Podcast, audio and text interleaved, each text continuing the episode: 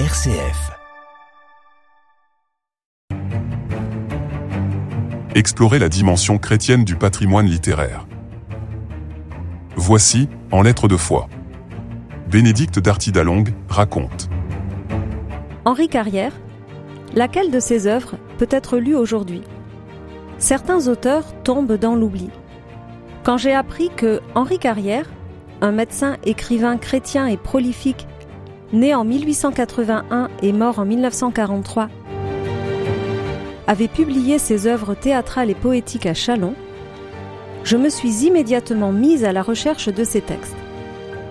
Nul ne circule à la vente, et ceux de la bibliothèque municipale, consultables à la salle patrimoine, ne sont pas tous lisibles, car non coupés, ce qui indique qu'ils n'ont jamais été lus ni même ouverts. Le problème de la lisibilité de cet auteur ne réside pas seulement dans cette histoire de papiers introuvables ou pliés. Tout d'abord, il a principalement écrit ses œuvres théâtrales et poétiques en vers rimés, ce qui ne rend pas leur lecture aisée. Ensuite, les thèmes religieux sont traités de manière très pédagogique, les textes étant pour beaucoup destinés à l'Institut Saint-Étienne de Chalon. Cela confère à l'ensemble une rythmique un peu lourde, qui ne convient a priori pas trop au grand public. Chaque personnage décrit ou évoqué est l'objet d'un petit rappel biographico-spirituel. Enfin, un patriotisme violemment anti-allemand et en même temps pro-pétain ne propose pas non plus un contenu entendable par toute oreille contemporaine. Une pièce, néanmoins, échappe à ses chefs d'accusation.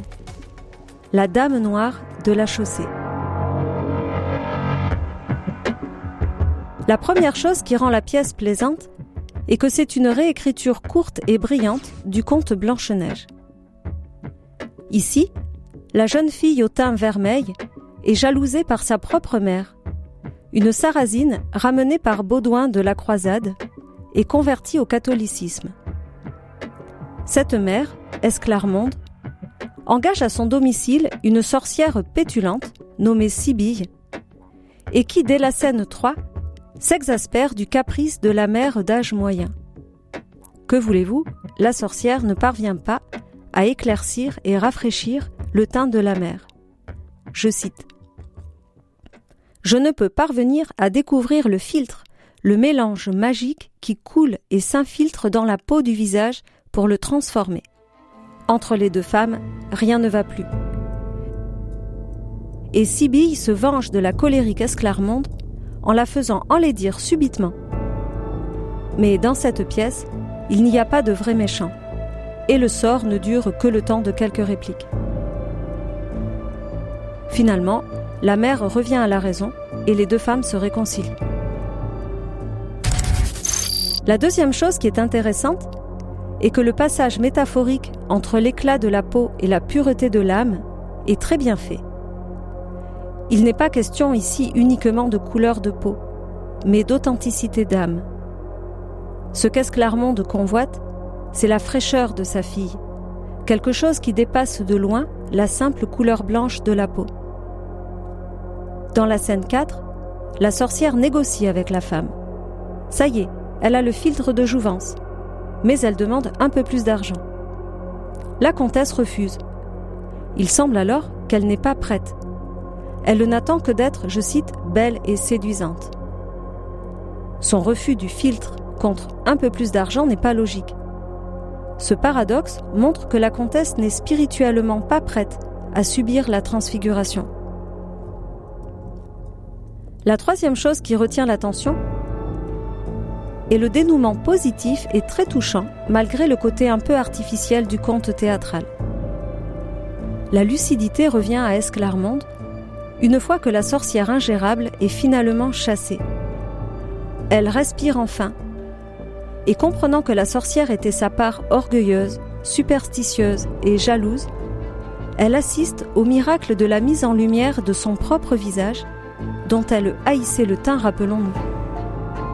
Lumière métaphorique, comme précise sa fille, je cite, C'est l'âme qui, sur le visage, étend sa sereine beauté.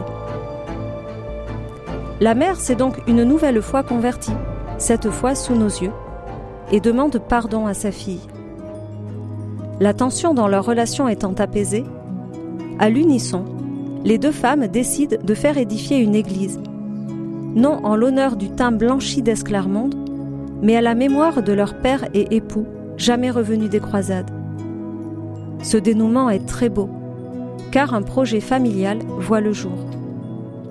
Le fils Guillaume dit Je me vois déjà m'agripper au cordage, escaladant les murs et les cordages. La fille décrit longuement l'église de ses rêves, et la mère termine la pièce avec une dernière réplique où elle utilise de nombreuses fois le pronom nous pour commenter le projet, laissant le spectateur sur le motif d'une réconciliation désintéressée. Ils veulent juste être heureux ensemble. En conclusion, cette pièce serait intéressante à redécouvrir pour la lecture rafraîchissante qu'elle propose. Ici, l'élévation de l'âme seule est le facteur de paix, associé à un bel esprit de famille. Car, à part cette histoire de peau qui a pris toute la place de la pièce, la famille semble très soudée, ce que les disputes assez amusantes laissent entendre.